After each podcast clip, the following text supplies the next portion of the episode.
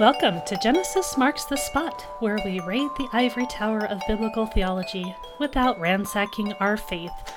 My name is Carrie Griffel, and in this episode, we are going to get into the topic of generational curses.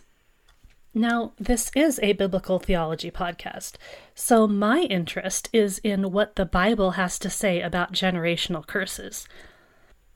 However, because this is one of those topics that has kind of run rampant in culture in some places, I'm going to be responding from the framework of biblical theology to some of what we see in culture talking about generational curses. Specifically, I am going to be referring a lot in this episode to a book called Free at Last Breaking Generational Curses by Larry Huch. I actually looked on YouTube to make sure I could pronounce his name. And I'm pretty sure this is his book, but when you look on Amazon, the name Benny Hinn is also attached to this book. I don't think he had anything to do with the writing. I don't even think he wrote a foreword for it. Huch just seems to have talked to him about it and he seems to have be on board with it, I guess. I don't know. So anyway, we're going to be looking at this book Free at Last and we're going to be looking at it from the perspective of biblical theology, which is honestly how we should be interpreting the Bible. So, here we go. All right, so in our last episode about cursing, I tried to give a lot of the ancient Near Eastern context of what a curse was, what a curse did, how a curse had power, and this is also related to blessing, but you know, we tend to think, oh, curses are much more interesting because they have some sort of aura of mystery, and I don't know, blessing is boring compared to that. I, I don't know. I, I'd rather be blessed than cursed, but you know, we have this kind of morbid draw towards these kinds of things. So, we're going to talk about cursing, and we could just as well talk about blessing in this. It's a it's going to be a little bit of a different framework in that case, but they're kind of functionally the same, kind of two opposites of the coin, although not entirely. But anyway, what I said in the last episode about what a curse is, we have several different definitions of a curse. We have either the request of evil or misfortune or harm to come upon someone, or a curse can be the actual evil or misfortune or harm that comes on someone as a result of being cursed. And occasionally it can be the source or cause of the evil as well, but that last definition is not what we're going to be talking about today. Now, remember also that there were reasons that people would curse. Frequently, it was a form of defense, or it was a form of punishment, or trying to instill a consequence on someone who has done you harm, or who has broken some law or a covenant, you know, that kind of a thing. So a curse was something like it was a consequence, it was a punishment, or it was something bad that was supposed to happen to someone because you wanted that bad thing to happen to them for some reason. Now, if that's what a curse is, then why would we have generational curses? That's, I think, the big question. And it's a fair question because that doesn't seem fair. Why would the consequences of a sin fall upon later generations? That, that doesn't seem fair. That doesn't seem right. We have this idea today, especially, of the punishment and the consequences should fit the crime, right? If you do something wrong, then you should be punished according to that. At least that's one form of justice that we have in our society today. One thing that we need to acknowledge in that is that our society is very different from theirs. We have a very individualistic society. If you do something, you suffer the consequences, nobody else should. However, when you live in an honor shame society that is tribal and that is communal, and where your identity is wrapped up in the identity of your family and of your people, it's not really so strange to see this idea that we have consequences that fall upon not just you, but everyone else that you're associated with intimately, meaning your children and your children's children. Because you, as the head of that line of people, you have responsibility for them, and so your actions are going to affect them. That's the ancient Near Eastern context of what we're looking at in regards to generational curses. So, do we see generational curses in the Bible? Is that something that is visible? It is, and I think that this is also one of those things that actually makes the Bible stand out from other ancient literature of the time. Because the Bible, unlike many other texts that we see in the past, the Bible is not obsessed with curses. It is not obsessed with making sure that a punishment necessarily follows through an entire people group. Now, there are exceptions. There are major exceptions to that.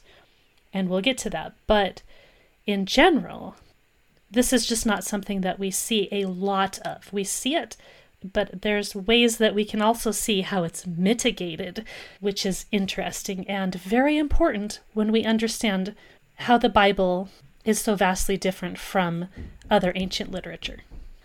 All right, so let's look at some examples of generational cursing in the Bible. First of all, of course, we can turn to Genesis 3, where the serpent and the ground are both cursed as a consequence of what happened with the serpent and Eve and Adam. There is the possibility of death there being a curse, but that's something we're still going to be addressing in a different episode. The next curse we see is from Cain, and once again, the ground is being cursed. It doesn't say Cain is cursed, it says the ground is cursed. The text doesn't give us a sense of whether or not that is generational, really. The next cursing we see is in Genesis 9 with the cursing of Canaan. And this does seem to be generational. It doesn't say any words about this is a generational curse, but that weird thing happened with Noah and his sons and Ham. And Ham was the one who acted, and yet his son Canaan is the one who seems to receive the consequences of that. There's lots more to say about that one. I mean, because of course we have Canaan, who is the father of the people group, the Canaanites, who were Israel's enemies when they went into the promised land. So, considering the fact that Genesis was written slash edited well after the fact of what Ham did and and Canaan being born, the people who were writing and reading the Bible knew who the Canaanites were, and so this is going to factor into why they were evil, why they were Israel's enemies, and all of that kind of thing. So there's a real sense in if you are an evil people group, if you are doing wicked, terrible things, then that started way back in the day with an earlier patriarch of your tribe or your people group. So, even though I think we could pretty safely say this is a generational curse, it might actually be better to see this as a pattern of behavior that starts in a place and that just continues on because it never gets corrected. There's a major theme of escalation of sin in the Bible, especially for people who are not God's chosen people. As far as Genesis goes, there are more mentions of curses, but they're not necessarily generational. In Genesis 12, it is promised to Abraham that God will bless those who bless him and curse those who curse him. That's not necessarily generational, but it does say, In Abraham all the families of the earth shall be blessed. So that seems to be kind of a bit of a generational idea. Like there's this group identity that follows along with cursing and blessing. All right, you know, you know what? I have a massive stack of note cards for this episode, and do you know how many I've gotten through? I've gotten through one card. Actually, I haven't even gotten through that card yet. For whatever reason, I didn't really expect this topic to be this big of a topic, but Sure is. So, hey. I mean, and it makes sense because this is kind of a subtle thing and it's something that has kind of taken on a life of its own, especially today. But I want to point out again that when we see Adam and Eve being cursed in Genesis 3, which maybe these are the clearest examples of a generational curse in the Bible, it's the ground and it's childbearing and it's the idea of offspring that are all involved in that curse, targeting the fruitfulness of the land, the fruitfulness of people. And we could maybe loop death into that and say that death also attacks the divine mandate to be fruitful and to multiply. So all of these things are, are very connected. And also remember that a lot of what we see in the Bible is accommodating the culture and it's correcting the culture as well. It's not always outright correcting to the point of eliminating false things in the Bible or potentially false things, but it gets it into a better direction nonetheless. And usually it's focused not on these are the correct facts, but knowing God and who He is and understanding God's character. It's not about facts and it's not about data and it's not about science and it's not about this is how the world is set up precisely. It's about seeing the character of God in its correct light and seeing the relationship of humanity with God as well. Polemics are not about facts, but it's about correctly understanding who God is and how he's interacting with the world. All right, so let's get into some of this more modern context. In his book, Free at Last, Larry Huch looks at the idea that we are freed by Christ and he asks, Why are we still in bondage? Being in bondage to him seems to mean anything negative in life at all. He starts out his book by talking about a story from his earlier years in life. And he talks about how he had a spirit of anger.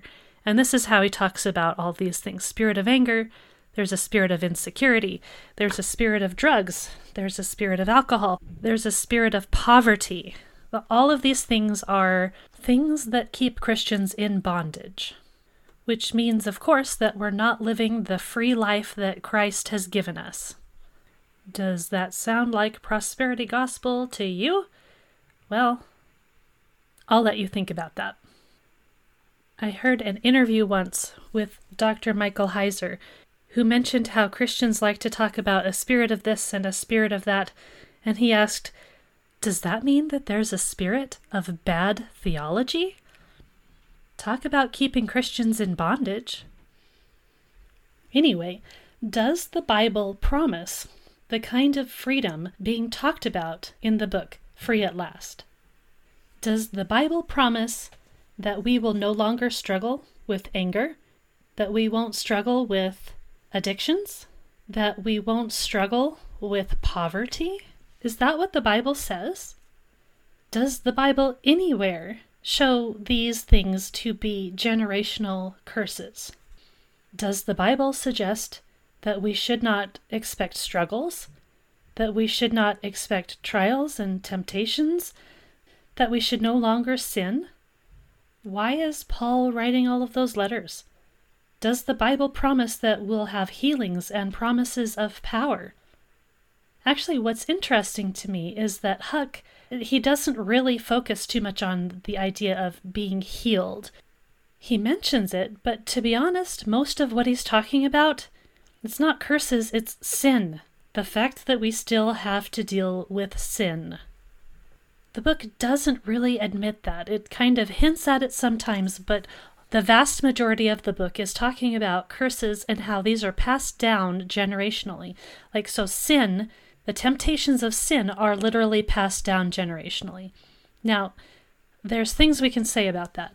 And it's a fair question to ask could the framework of generational cursing still be helpful to view our lives as Christians in some way, even if this isn't really cursing? I mean, I think we all need to take seriously the fact that there is kind of this contradiction, or better, tension that the Bible talks about with God's promises and faithfulness, and yet we still struggle. We're free from sin, and yet we still struggle with sin. And does it make sense that Christians still suffer so badly when we have the victory in Christ? If we have the Spirit within us, then why can't we just combat our sin and problems and make them all vanish? Why are they even a thing anymore? It does seem like an easy answer to all of that is oh, we are cursed. The problem with that framework, however, is that if we're cursed, then doesn't it make sense that we need to do something to release that curse to counteract it. And then, if we do that, hey, no more curse. We no longer have to struggle with the problem that we were struggling with before. The other appeal for talking about this in terms of cursing is that we individualistic Westerners don't understand why we have to suffer from generational connections. That doesn't make sense to us because we only want to be responsible for our own issues, not for anybody else's. We understand, oh, yeah, I'm struggling still because I am doing something wrong and I need to fix that. But I shouldn't have to struggle because my great great great grandpa had a problem with alcohol, and every adult within the family since has had a problem with alcohol. That's not fair. We must be cursed. That's the easiest explanation for that. Now, I will admit that there are generational connections. There are patterns of behavior that happen through families. How do we explain that? Even if we don't call them curses, there's still a thing going on there. There are very real patterns that we see. And another thing that Huch brings up is the idea that spiritual forces are behind some of the things that we're going through his idea is that it's the spiritual forces that are cursing us. Now, there are biblical problems with what he is saying in that, but I do affirm that there are spiritual forces at work in our lives and at work in the world in some forms.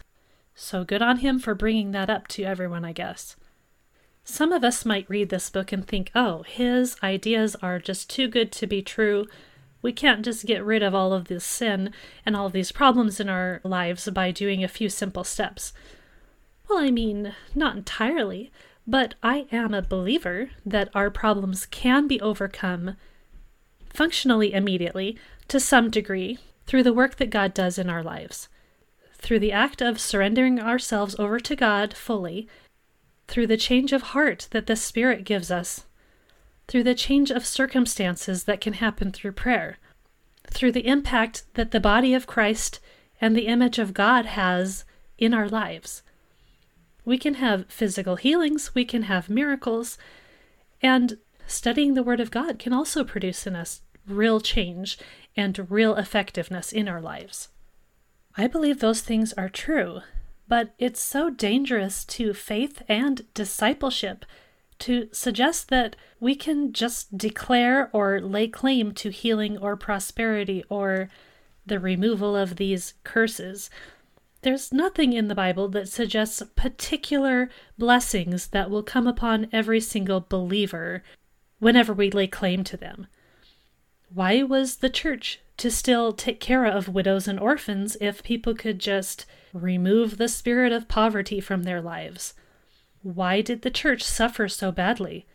Why were there martyrs? This doesn't make sense of all of church history, including just about everything in the New Testament. Anyway, let's get into some of the scriptural context that Huch uses to defend his premises. He talks about Exodus 20, verse 5, which says, quote, You shall not bow down to them or serve them, for I, the Lord your God, am a jealous God, visiting the iniquity of the fathers on the children to the third and f- the fourth generation of those who hate me. But he doesn't go on to read till verse 6, which says, But showing steadfast love to thousands of those who love me and keep my commandments. Do you notice the contrast there? Third and fourth generation versus thousands? That's kind of a difference, right? I mean, people would be expecting the iniquity to be continuing on in the family line. It seems like maybe third and fourth generation is actually cutting it off kinda quickly. Also, does it say they're cursed? No, it uses the word iniquity. Huch genuinely equates the word iniquity with the word curse, and those are separate words. They're separate terms. They don't mean the same thing. A curse can happen because of iniquity, but conflating the thing that happens with the other thing that happens, that's not how we do words. So, what does the word iniquity mean? Iniquity can mean sin or wrongdoing, and it can mean guilt, and it can mean punishment. So I think I see where he's getting confused because if a curse happens in response to a sin and is part of punishment, then y- you can kind of conflate those two, but they're not the same thing. Exodus 20, verse 5 doesn't say that God is cursing all of the people to the third and fourth generation. It's saying he's visiting the iniquity of the fathers on the children. So either God is visiting sin, which that's not what God does, so that's not the definition of iniquity we're looking at here, or he is visiting the guilt of the fathers on the children to the third and fourth generation. So the context would be punishment. So it seems like even though we might not see this as fair, God claims the right to punish generations after a sin occurs. Under the word iniquity, the Lexham Theological Word Book says, quote, Iniquities are said to have serious detrimental effects on the individual or community. End quote. This is just something that was normal. It didn't have to be part of a curse. Huch also quotes Exodus 34 7, which says, quote, Keeping steadfast love for thousands, forgiving iniquity and transgression and sin, but who will by no means clear the guilty, visiting the iniquity of the fathers on the children and the children's children to the third and fourth generation. But that's the only part of this passage that Huch talks about. He really should have gone up one more verse to talk about what this context is. In verse 6 it says, quote, The Lord passed before him and proclaimed, The Lord, the Lord, a God merciful and gracious, slow to anger and abounding in steadfast love and faithfulness, keeping steadfast love for thousands, forgiving iniquity and transgression and sin, but who will by no means clear the guilty, visiting the iniquity of the fathers on the children and the children's children to the third and fourth generation. So, this is about God's faithfulness and mercy and steadfast love, and how those things do not mean that the guilty do not suffer. And in the context of the ancient Near East, sorry, but you're going to be suffering for the sins of your parents. That's just the way it went. It unfortunately might still be the way it goes because we do see consequences that go from one generation to the other. Now, shouldn't Christ have dealt with that? Shouldn't that all be done? We shouldn't have to be under these things anymore. Well, yes, Christ has the ultimate victory, but we need to understand that in the context of the world at large and history and how all of that apparently works.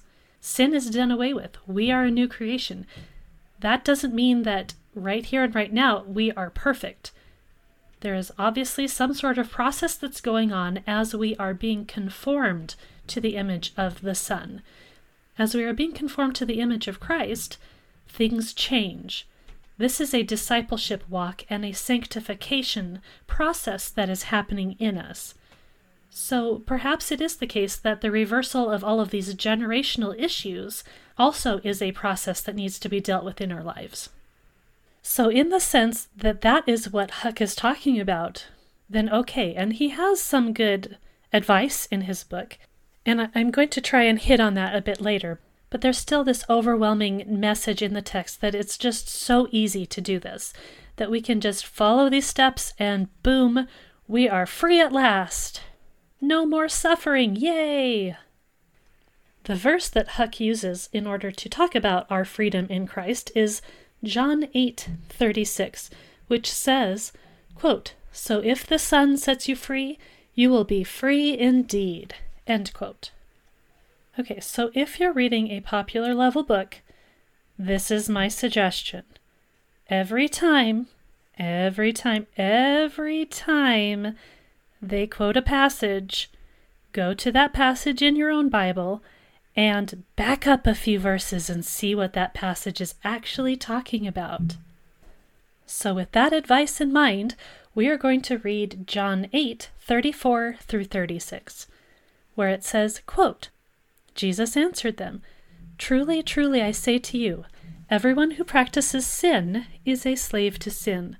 The slave does not remain in the house forever, the son remains forever. So if the son sets you free, you will be free indeed. End quote. So, what's the context?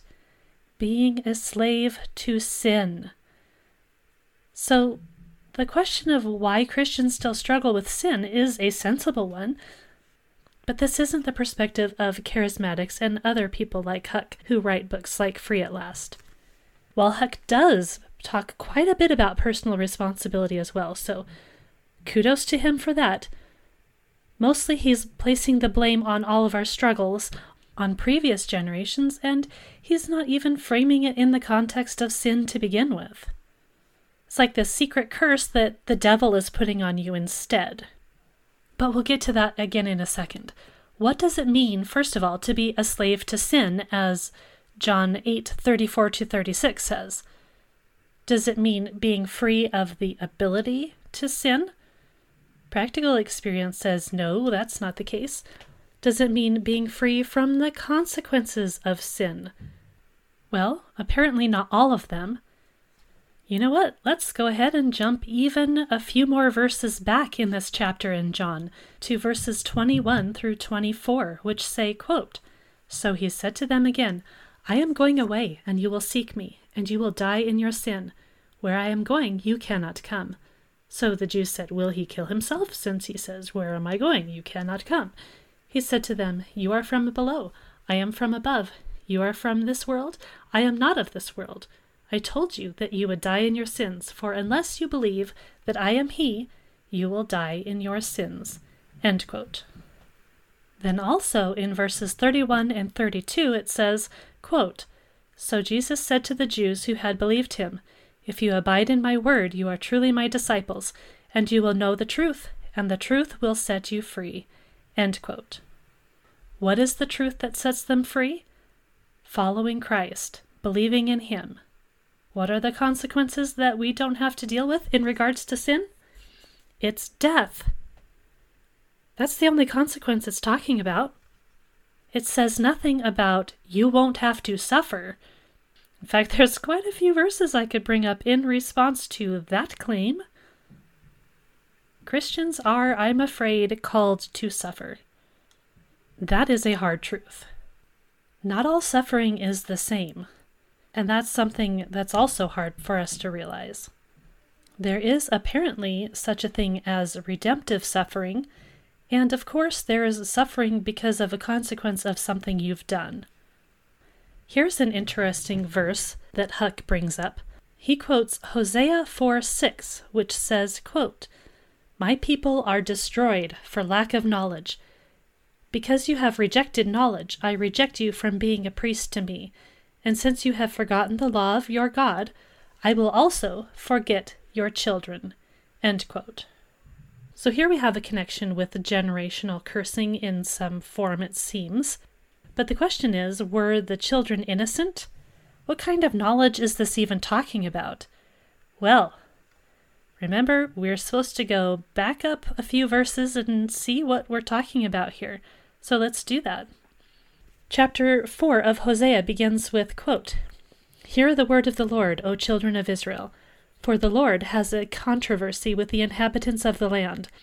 There is no faithfulness or steadfast love, and no knowledge of God in the land. There is swearing, lying, murder, stealing, and committing adultery. They break all bounds, and bloodshed follows bloodshed.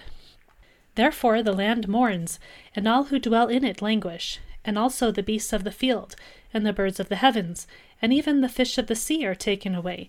Yet let no one contend, and let none accuse, for with you is my contention, O priest.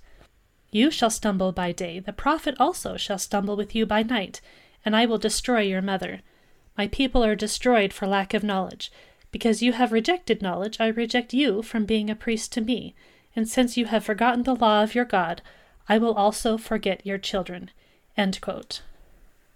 The people aren't being destroyed because they lack knowledge, just because they didn't know something. No, they're being destroyed because their teachers who ought to be teaching them are not teaching them. And the priests who ought to be teaching them are getting a consequence, and their children are also going to get a consequence. Does this mean, oh, poor innocent children? Probably not, because if the priests aren't teaching the people, they're not teaching their children either, which means that their children are also going to be doing wickedness. This isn't a, oh no, poor innocent children. This is a, look, teachers, what you are doing to yourselves and to subsequent generations. This is your fault because you are not teaching properly, because the people do not know God. It's kind of a shame that Huch didn't just write a book about sin and how we still are struggling with it and we still need to deal with it, but that would not sound as pleasant and as easy to manage as a book about getting rid of curses. And, you know, maybe it's just the circles he's in. A quote from earlier in his book says, quote, Most of us think that when we receive Jesus as our Savior, we are automatically going to be perfect. End quote.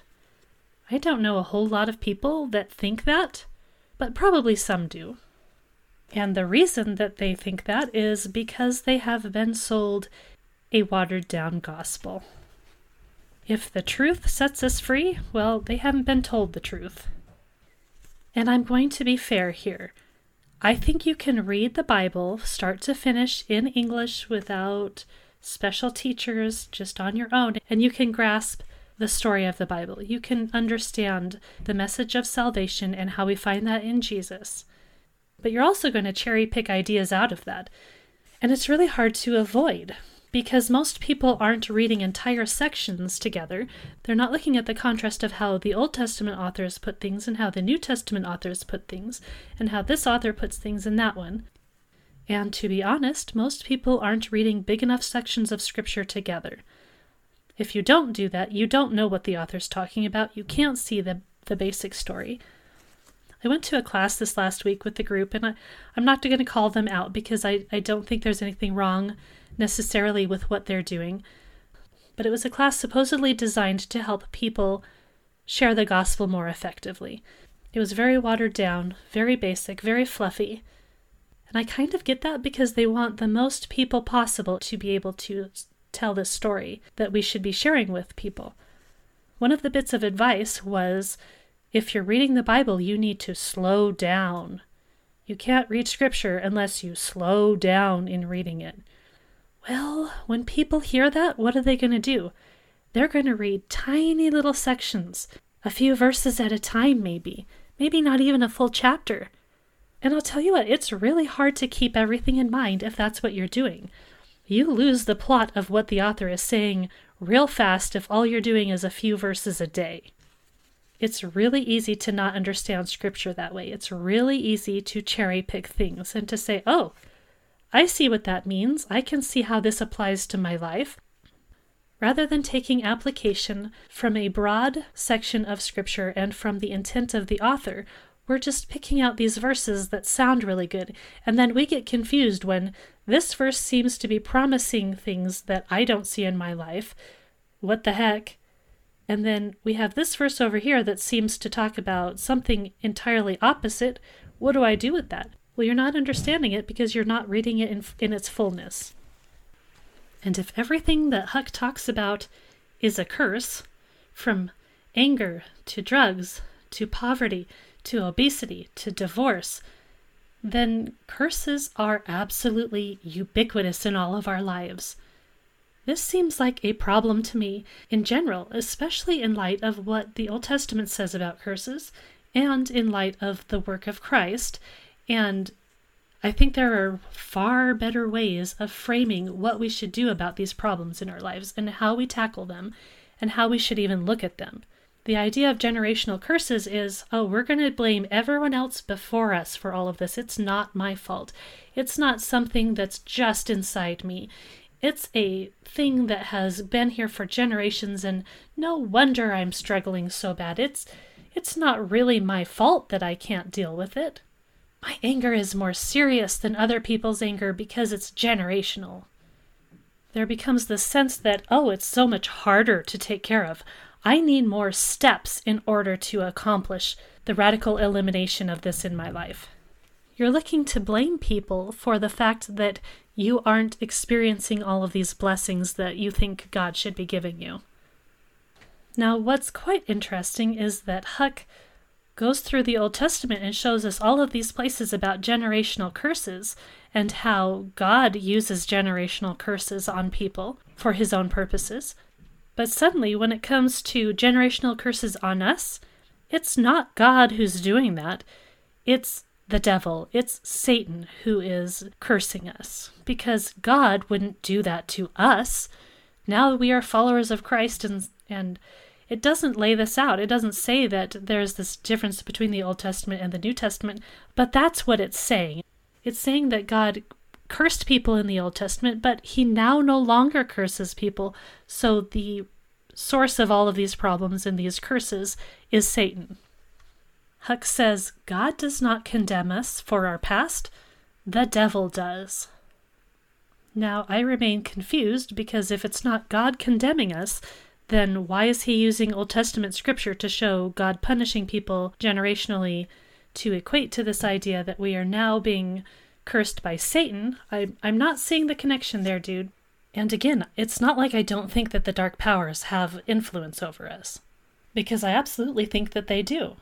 But the dumbing down of it, of it's only Satan and he has all of this amazing power to curse our lives for generations. Yeah, I'm going to take a little bit of opposition to that.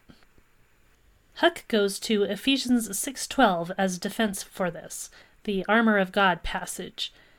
Ephesians 6:12 says, quote, "For we do not wrestle against flesh and blood, but against the rulers, against the authorities, against the cosmic powers over this present darkness, against the spiritual forces of evil in the heavenly places. Again, I do think that those things are referencing spiritual evil and real spiritual beings that we have to battle against. But it's a gross simplification to say it's only Satan. And also, why was Paul asking for prayer? He wasn't asking to be released from his chains, he was asking for help to declare the gospel. It's almost like it was expected or not a bad thing to suffer for the sake of the gospel. Now, remember that a lot of what Huch is talking about are just sins or negative life choices. And remember, we've talked about the kinds of consequences that come from somebody cursing you. It's usually sickness, or an attack on your fruitfulness, your children, or your crops, or your animals. Sometimes it leads to death, but curses weren't seen as, I'm going to cause you to sin. You might be experiencing a bad consequence because your ancestor had sinned. But again, Anchor Yale Bible Dictionary had a list of six categories that curses fell under. These were defeat, disease, desolation, deprivation, deportation, and death. Now, I'm not saying that all curses have to fit under these categories, but by and large, that's what we see in the ancient world. And these are tough life situations. It makes living really hard when these kinds of things are going on. But again, but does that sound like the spirit of anger, or the spirit of divorce, or the spirit of obesity, or the spirit of poverty?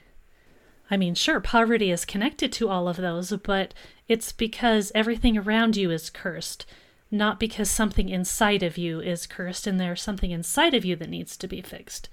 If there's an external problem to yourself, that's not just I need to have more faith and more positivity in my life in order to reverse the curse.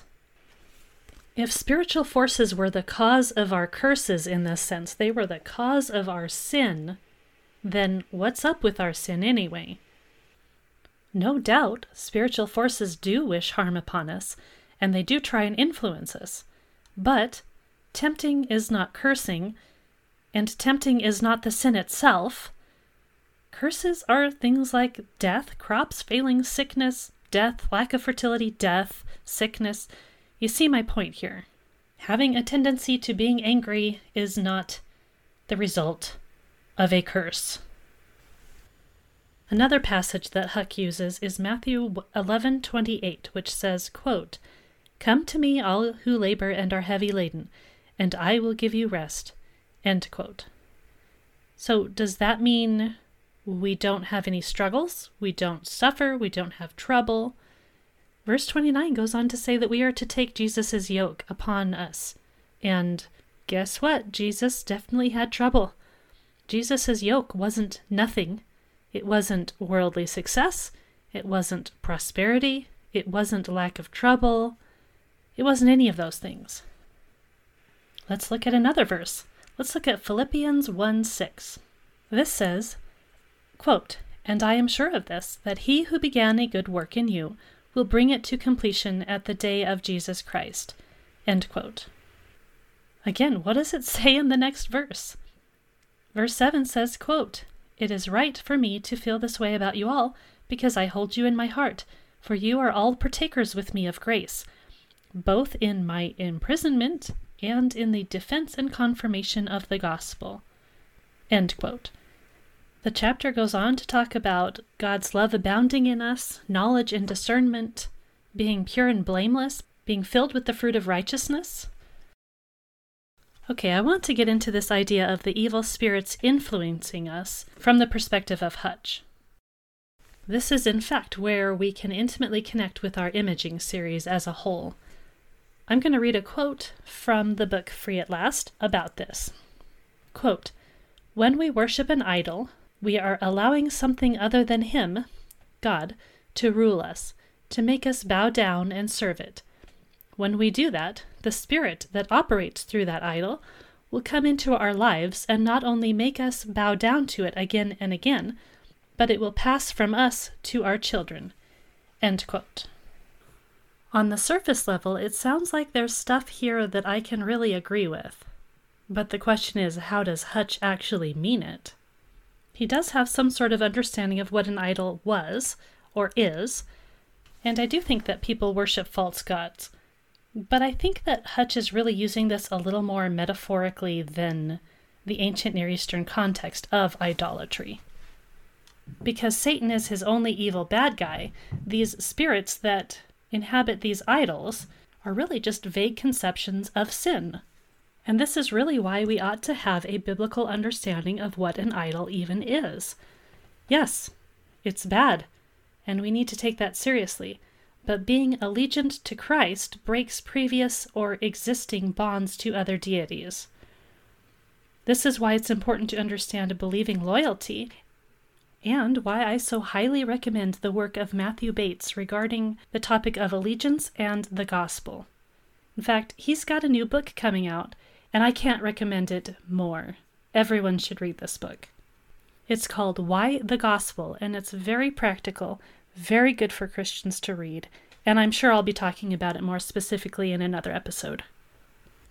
But back to Huch and his concept of idols and the spirits that reside within those idols. I'm going to read another quote about this. Quote, so this spirit of iniquity becomes a force on the inside that causes us and generations after us to bow or bend to its destructive nature. Then he goes on and says, quote, A spirit of iniquity could be in your life because of something you did, or it could also be something that has landed on you because of something a member of your family did years before you were born. He talks about things like anger, and he talks about divorce and says, look at how these things keep showing up in different families drugs and poverty and eating disorders and suicide and having children out of wedlock. And he just has this massive list of things that are almost entirely just sins. Sins that people deal with. Sins are not curses, they're just not. Huch is talking about things we do. These are not the types of consequences that come out when we see somebody cursing another person. I don't deny that there are consequences that follow when we sin, and these consequences, even, can be passed down. The harder thing is when we see the judgment and punishment for sin that is passed down, or at least this seems to be pretty obvious to us that that's what's going on, right? But we don't like that, and that's one reason I believe that we have the concept in some Christian circles of original sin. My episode about this is probably not out, but I am working on a Q&A that addresses the question of original sin. So I'm not going to get into it too deeply here. but we usually look at Romans 5 for that. And I will say that the point in Romans 5 seems quite a bit less every human being in every circumstance and more, hey, Gentiles, you have a problem and you have need for Christ too, even without having been given the law. That seems to be the point in Romans 5, not some mysterious sin nature or guilt that is passed on, like literal guilt. Yes, punishment and consequences can span time and even generations. That's different than saying that there's a sin nature, and that's different than saying that you are literally cursed. Passing on of things seems to be a part of the natural order of things. It seems that rather than us losing a perfect nature, that bad things happen even without us doing anything. I mean, just read Job. Not even the book of Job has an answer for why there is suffering. When we read scripture and we look into our lives, it feels like maybe it's something we ought to be sitting with in the sense of dialoguing with God. After all, Job still did. The Psalms still focus on asking God for deliverance and expecting it. So it's not that we can't expect God to do things and that we can't request good things in our lives and that we can't work towards that and try and promote that in our lives. Of course we can. Of course we should do those things. But Huch ends up treading some very terribly dangerous ground in his book, I think. I'm trying to ignore the fact that he literally claimed to have revelation in his book because you know how much I love that. But the way he defends the fact that it's Satan who's doing this and it's not God is from the verse John 10:10, 10, which says, quote, the thief comes only to steal and kill and destroy. I came that they may have life and have it abundantly. End quote. Were you waiting to hear something about Satan in there? Yeah, me too. All it says is the thief. You have to assume that that means Satan. And what exactly were we supposed to do with the verses when we read them? Oh, yeah, we were supposed to read earlier in the passage and see if we can figure out what it's talking about. Hey, look at that in verse 1 of chapter 10. It says, Truly, truly, I say to you, he who does not enter the sheepfold by the door, but climbs in by another way, that man is a thief and a robber. Now, this is contrasting the true shepherd, who is Jesus, with someone else. So, we might kind of naturally say that he's talking about Satan, but let's keep reading later in the chapter. Starting in verse 11, it says, quote, I am the good shepherd. The good shepherd lays down his life for the sheep. He who is a hired hand and not a shepherd, who does not own the sheep, sees the wolf coming and leaves the sheep and flees, and the wolf snatches them and scatters them. Okay, I'm going to stop there. My question is why isn't Satan the wolf? Why is he the thief? I don't know. If you keep reading the chapter, guess who Jesus is poking his stick at? He's poking it at the Jewish leaders. They're the thieves. They're the wolves. Another verse that Huch uses is the second verse of 3 John, which says, quote, Beloved, I pray that all may go well with you and that you may be in good health, as it goes well with your soul. End quote. Maybe you're a bit confused after I read that, because that doesn't really sound like it should defend anything that he's talking about. However, let's read it in the King James Version, which says, quote, Beloved, I wish above all things that thou mayest prosper and be in health, even as thy soul prospereth. That does sound a little bit more like there's this assumption that things are just going well with people. But hitting back on that John 10:10 10, 10 verse, what does it mean to have life abundantly? What does that mean? It would be really nice if we could just think that that meant this nice, pleasing life that we don't have to worry about money, that we don't have to worry about the struggles we have, that we don't need to worry about sinning anymore, that we don't need to worry about any of the problems that we have in our lives.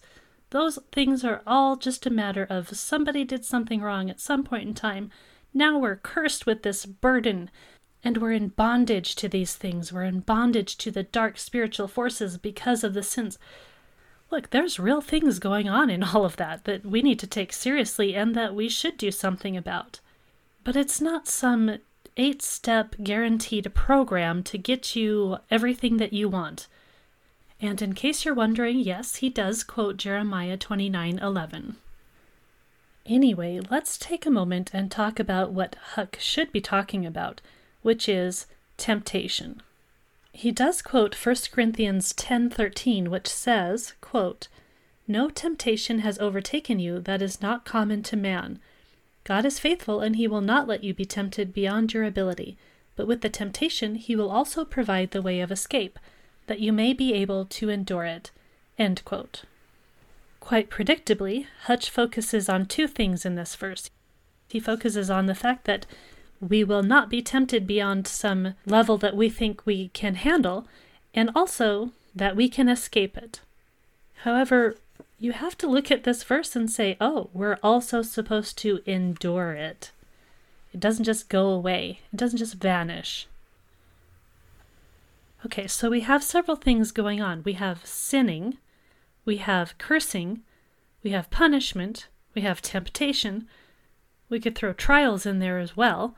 All of those things go on in our lives, and we want to simplify it all down to this little equation that we can just go through these steps and we don't have to worry about those things anymore. But cursing is something that someone else tries to do to you. Temptation is also something that someone else might try to do to you, but temptation doesn't have to lead to sin. Sin is not preordained and set just because we are tempted by it, or just because we are faced with a trial that lights our particular sinful fires underneath us. If we give Satan the power to actively propagate sin without our real involvement, then that gives Satan a whole lot of power, including determinism, it seems to me. Huch quotes 1 John 1 9, which says, if we confess our sins, he is faithful and just to forgive us our sins and to cleanse us from all unrighteousness. After quoting that, Huch says, quote, Through the power of the blood of Jesus, you can break the chains. End quote. Okay, so look, this. I'm not saying he's wrong about proclaiming Jesus as the solution to things, right? Of course, I would say that, and I would agree. But it's almost like he's giving lip service to this. He repeats it over and over and over. But I'm not really convinced this is the framework he's coming at this.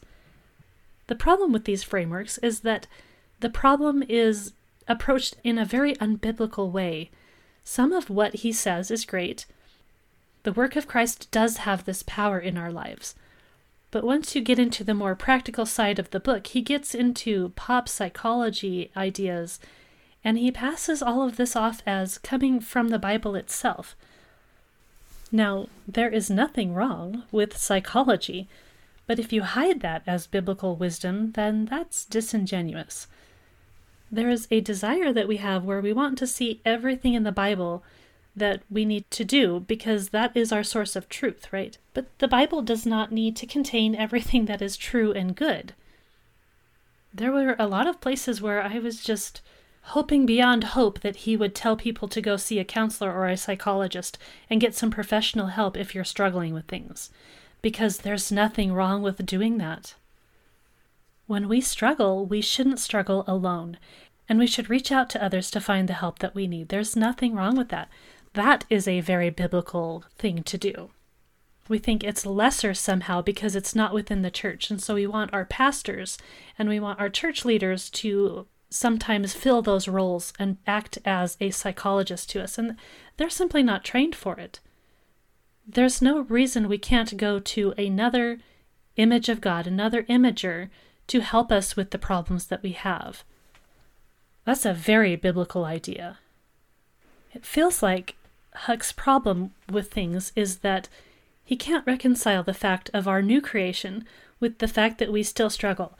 So he wants to have something that we can do to call upon to make these changes actively in our lives so that we no longer struggle or experience the problems that we have.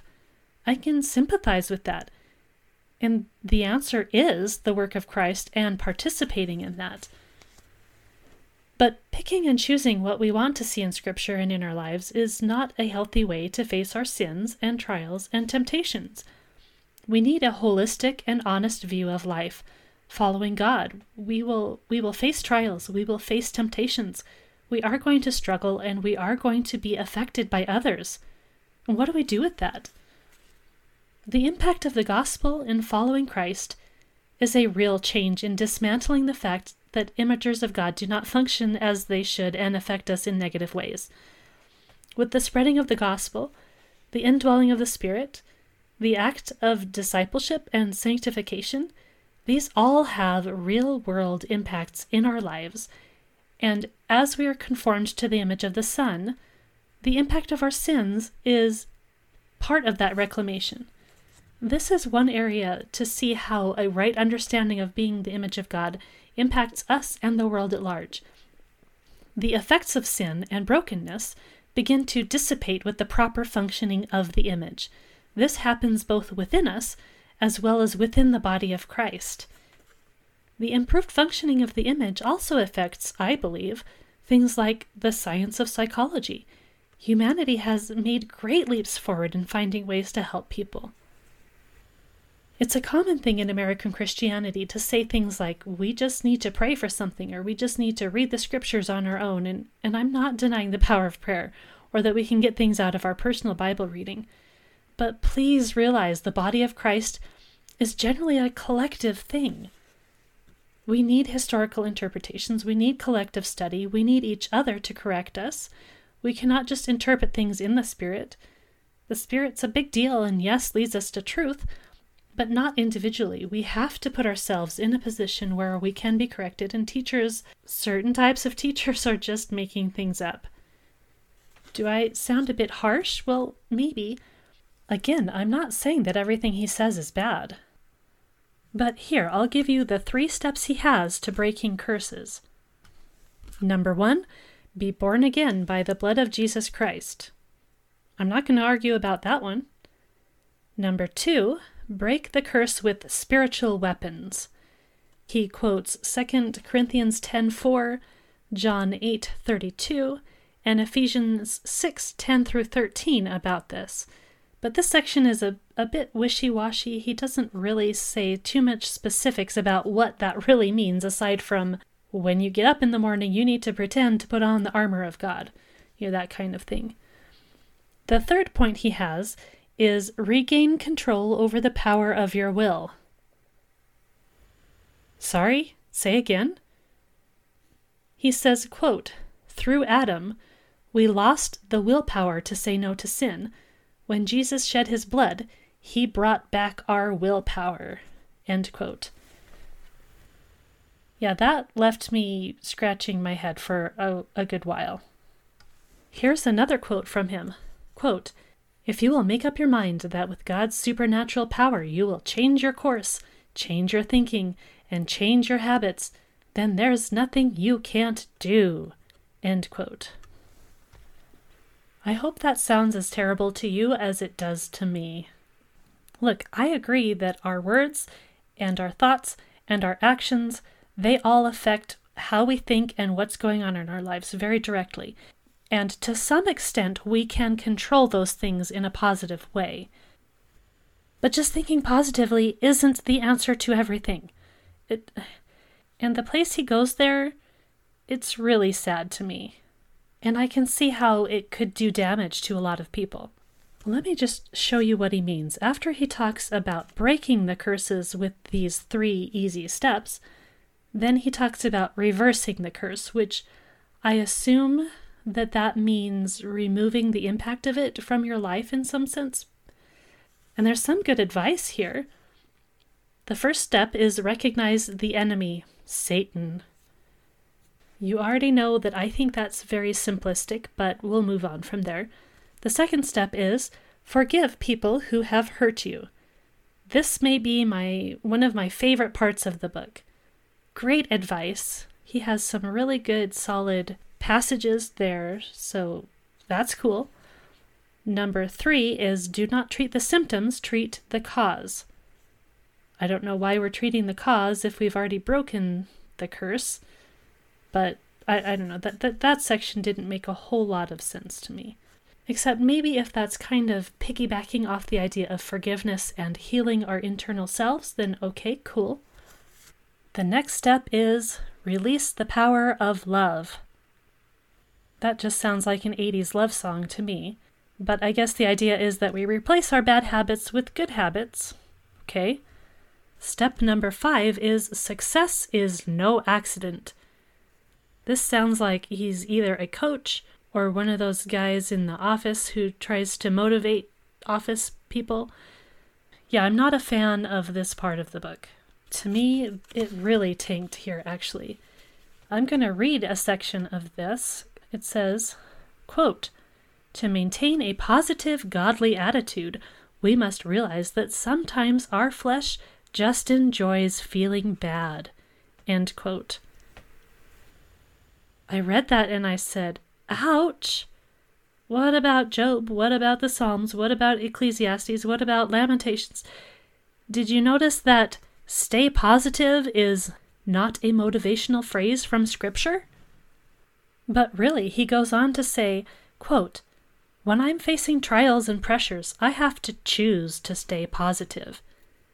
And a little bit later, quote, If you lose your job, don't go dragging into your house depressed, angry, negative. And I'm just like, what? You you can't freely feel emotions? You can't express those emotions to other people? How are you supposed to get healing here?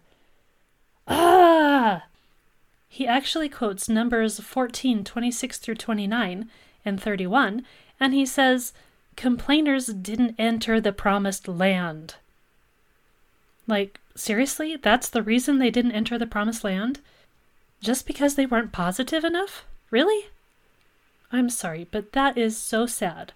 It sounds exhausting to always be positive, to continually be repressing your emotions and using your willpower to force yourself to feel or be something you're not experiencing.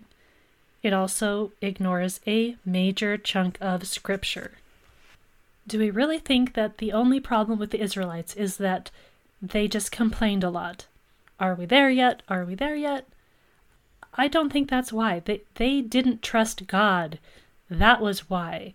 And our individual momentary complaints don't mean that we don't trust God at large. They mean that we have something to say, that we want to complain about. And this is what we see all the time in the Psalms. Just go open a random psalm and you'll almost hit one of these where the psalmist is just complaining, pouring out his his heart to say, Why, why, God? At the end, what happens? The psalmist still praises God, even in all of that complaint. So just because we have some complaint doesn't mean we can't voice it. It doesn't mean we can't feel it. It doesn't mean we can't experience it. It means that we need to do that and then still take that moment to say, okay, God, it's still in your hands. We understand that. But but really, can you notice this, please, God? That's okay to do. It's okay. It's scriptural. It's biblical. All right, I know I'm getting a little bit worked up here, and I haven't finished how to reverse the curse in case you're really curious as to what these steps are. Number six is align your words with God's words. And I was really hoping that this would just mean read your scriptures and, and really know the word. But no, it, it just means you better speak positively or else you won't get positive results back. I don't need to say anything else about that. That's just, yeah. Number seven is He's God our Daddy. Okay. The point of that is that God is is a loving father. Okay, so, all right. Step number eight is obedience, the path to your promised land. Okay, well, now you know how to reverse the curse. It just sounds like such a sad existence to think that we can't lay our troubles on God. He gives this example in the book that what happens when you say that you're a failure, you're a failure, you're a failure, and then suddenly you say something else? Well, now you're not thinking you're a failure right? So you've changed things positively. Okay, well, does that mean that those feelings and thoughts of failure are never going to show up again? You just have to keep repeating the same set. Like sometimes that will work, okay? Like if I don't want to wash the dishes and I'm saying I don't want to wash the dishes, That's a really bad way to go about washing the dishes. If I just say, just get the dishes done for crying out loud, then maybe I will go do that. And that there's a difference there. That's not the kind of thing he's talking about, though. Let's try another example. What happens when you're upset and you complain to a friend who just sits and hears you? They don't even need to respond or try to fix anything. Just having that person hearing you makes a massive difference in life. Alternatively, what happens when you repress your negative feelings and pretend to be positive? Do they just go away? No, they don't. Besides that, how can we address doubts, concerns, negative feelings if we just push them aside? Alright, so do you want to hear what I think? Of course you do, because you've listened all this time already. I think that we need to take prayer seriously we need to take the fact that we are members of the body of Christ seriously, and so we can attain help from others. I think that we can use professional help where necessary, because remember, science is godly, and God's imagers are capable of representing God and doing His work. I mean, there is so much more that I could say about how we can deal with these things. Like, it's not some eight step program, it's a very complex topic, and I do think it has answers, and that we can be very firm in what we're saying. But I have run over time, and I'm not going to be able to give it the time that it needs right now. So I'm going to continue this in a further episode, and we're going to talk a lot about what it means to be an imager of God, we're going to talk about the gospel. We're going to talk about curses and temptations and sin and death and all of these other. There's so much practicality in what we're studying in the Bible. And yes, this is a biblical theology podcast. And yes, I'm very grounded in Genesis. And guess what? This is all stemming from there. So we'll kind of get into a lot more of the biblical context of things in the next episode, I think. So hold your horses till then. Really appreciate you guys for listening. Once again, thank you for sharing these episodes, for rating my podcast wherever you listen. Thank you for engaging with me on social media. I am on Facebook and I have my own Facebook group for this podcast. Alternatively, you can email me at genesismarksthespot at gmail.com. And thanks as always to Wintergatan for the music. I hope everyone here has a blessed week, and we'll see you later.